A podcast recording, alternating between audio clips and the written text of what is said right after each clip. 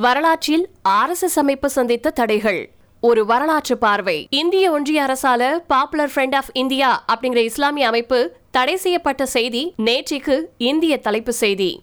ஆனா இதே மாதிரி ஒரு காலத்துல பாரதிய ஜனதா கட்சியின் தாய் கழகமா கருதப்படக்கூடிய ஆர்எஸ்எஸ் அமைப்பு இந்திய ஒன்றிய அரசால தடை செய்யப்பட்ட வரலாறு. தெரியுமா? ஆர்எஸ்எஸ் அமைப்பு இந்தியாவுல மகாத்மா காந்தியை சுட்டுக் கொன்ற போது தடை செய்யப்பட்டத பலரும் பரவலா தெரிஞ்சிருந்திருக்கலாம். ஆனா அதை தாண்டி ரெண்டு முறை வேறு சில காரணங்களுக்காகவும் தடை செய்யப்பட்டுச்சு. மீண்டும் அந்த தடை நீக்கப்பட்டுச்சு. எப்போ ஆர்எஸ்எஸ் தடை செய்யப்பட்டுச்சு? ஆர்எஸ்எஸ் எப்படி காங்கிரஸ ஆதரிச்சுச்சு? இந்த பதிவுல தெரிஞ்சுக்கலாம். ஆர்எஸ்எஸ் வரலாறு. ஆர்எஸ்எஸ் அதாவது ராஷ்டிரிய ஸ்வயம் சேவக் அப்படிங்கிற பேர்ல காங்கிரஸ் கட்சி மீது நம்பிக்கையை இழந்த கேஷவ் பாலிராம் ஹெட்கேவார் அப்படிங்கிற ஆர்எஸ்எஸ் அமைப்பை ஆயிரத்தி தொள்ளாயிரத்தி இருபத்தி அஞ்சாவது வருஷம் தொடங்கினதா பல்வேறு வலைத்தளங்கள் மற்றும் செய்திகள்ல குறிப்பிடப்பட்டிருக்கு. தொடக்கத்துல ஆர்எஸ்எஸ் ஒரு இந்து கலாச்சார அமைப்பாவே தன்னை அழைச்சுக்குச்சு இந்து கலாச்சாரத்தை மக்கள் மனசுல விதைக்கிறது இந்து ஒழுக்கத்தை இளைஞர்கள் மத்தியில பரவ செய்யறது இந்து சமுதாயத்தை ஒருங்கிணைப்பது இந்து தேசத்தை உருவாக்குவதுன்னு இவங்களுடைய கொள்கையா இருந்துட்டு வந்துட்டு இருக்கு. ஆயிரத்தி தொள்ளாயிரத்தி நாற்பத்தி ஏழாவது வருஷம் ஜனவரி காலகட்டத்தில் இந்தியா சுதந்திரம் பெறுவதற்கும் பாகிஸ்தான் அப்படிங்கிற நாடு தனியாக பிரிக்கப்படுறதுக்கு முன்னாடியே ஒருங்கிணைந்த பஞ்சாப் மாகாணத்தில் ஆர்எஸ்எஸ் அமைப்பு முதல் முறையாக தடையை எதிர்கொண்டுச்சு. கடும் விமர்சனத்தை முன்வச்ச ஜவஹர்லால் நேரு. இந்தியாவின் முதல் பிரதமரா இந்தியாவை ஒரு சோசியலிச நாடா வளர்த்து எடுக்க விரும்பினவர் தான் ஜவஹர்லால் நேரு. இவர் எப்பவுமே ஆர்எஸ்எஸ் அமைப்பை கடுமையா விமர்சிக்க தவறினதே கிடையாது.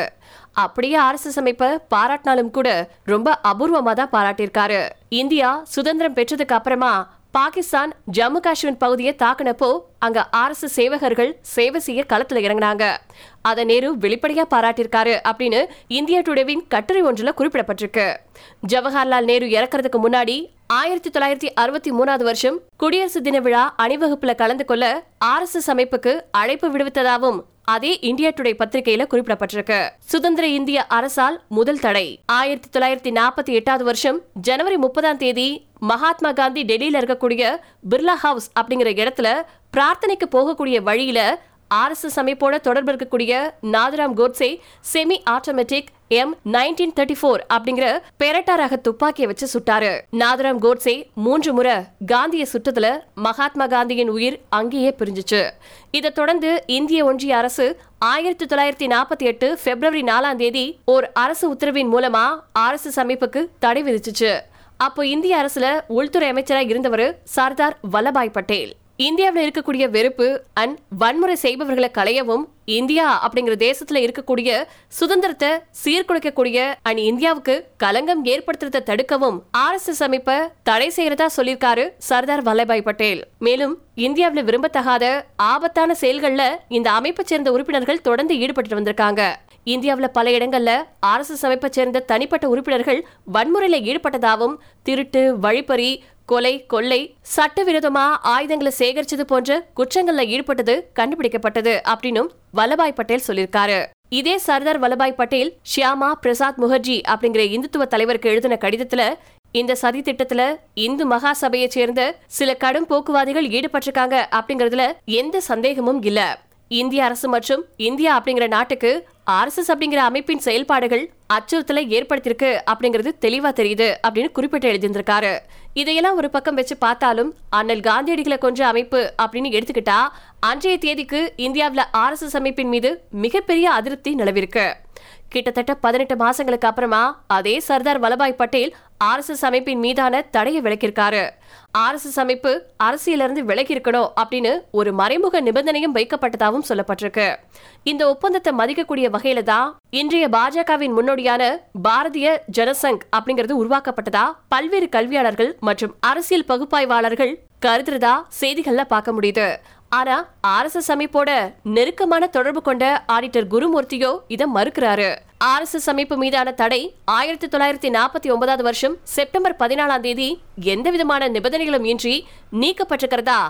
மொரார்ஜி தேசாய் பம்பாய் சட்டமன்றத்துல பேசுறத சுட்டி காட்டியிருக்காங்க ரெண்டாவது தடை ஆயிரத்தி தொள்ளாயிரத்தி எழுபத்தஞ்சு இந்திரா காந்தி அம்மையார் இந்தியாவின் சக்தி வாய்ந்த தலைவரா வலம் வந்துட்டு இருந்த காலம். ஆயிரத்தி தொள்ளாயிரத்தி எழுபத்தஞ்சு ஜூன் இருபத்தஞ்சாம் தேதி இந்திரா காந்தி இந்தியாவில் அவசர நிலையை பிரகடனப்படுத்தியிருந்தாங்க. அப்போ ஆர் எஸ் எஸ் அமைப்பு காங்கிரஸ் அண்ட் இந்திரா காந்திக்கு எதிராக அரசியல் ரீதியில தீவிரமா செயல்பட்டுட்டு வந்துச்சு. எனவே இந்திய ஒன்றிய அரசு ஆர் எஸ் எஸ் அமைப்பு மீது தடை விதிச்சிருந்துச்சு. இந்திரா காந்திக்கு ஆதரவு. விஸ்வ இந்து பரிஷத் அப்படிங்கிற அமைப்பு ஏகத் மதா யாத்ரா அப்படிங்கிற பேர்ல ஒரு யாத்திரையை நடத்த இந்திரா காந்தி ஆயிரத்தி தொள்ளாயிரத்தி எண்பதுகளின் தொடக்கத்துல அனுமதி கொடுத்து அதை தொடங்கி வைக்கவும் ஒப்புக்கிட்டாங்க.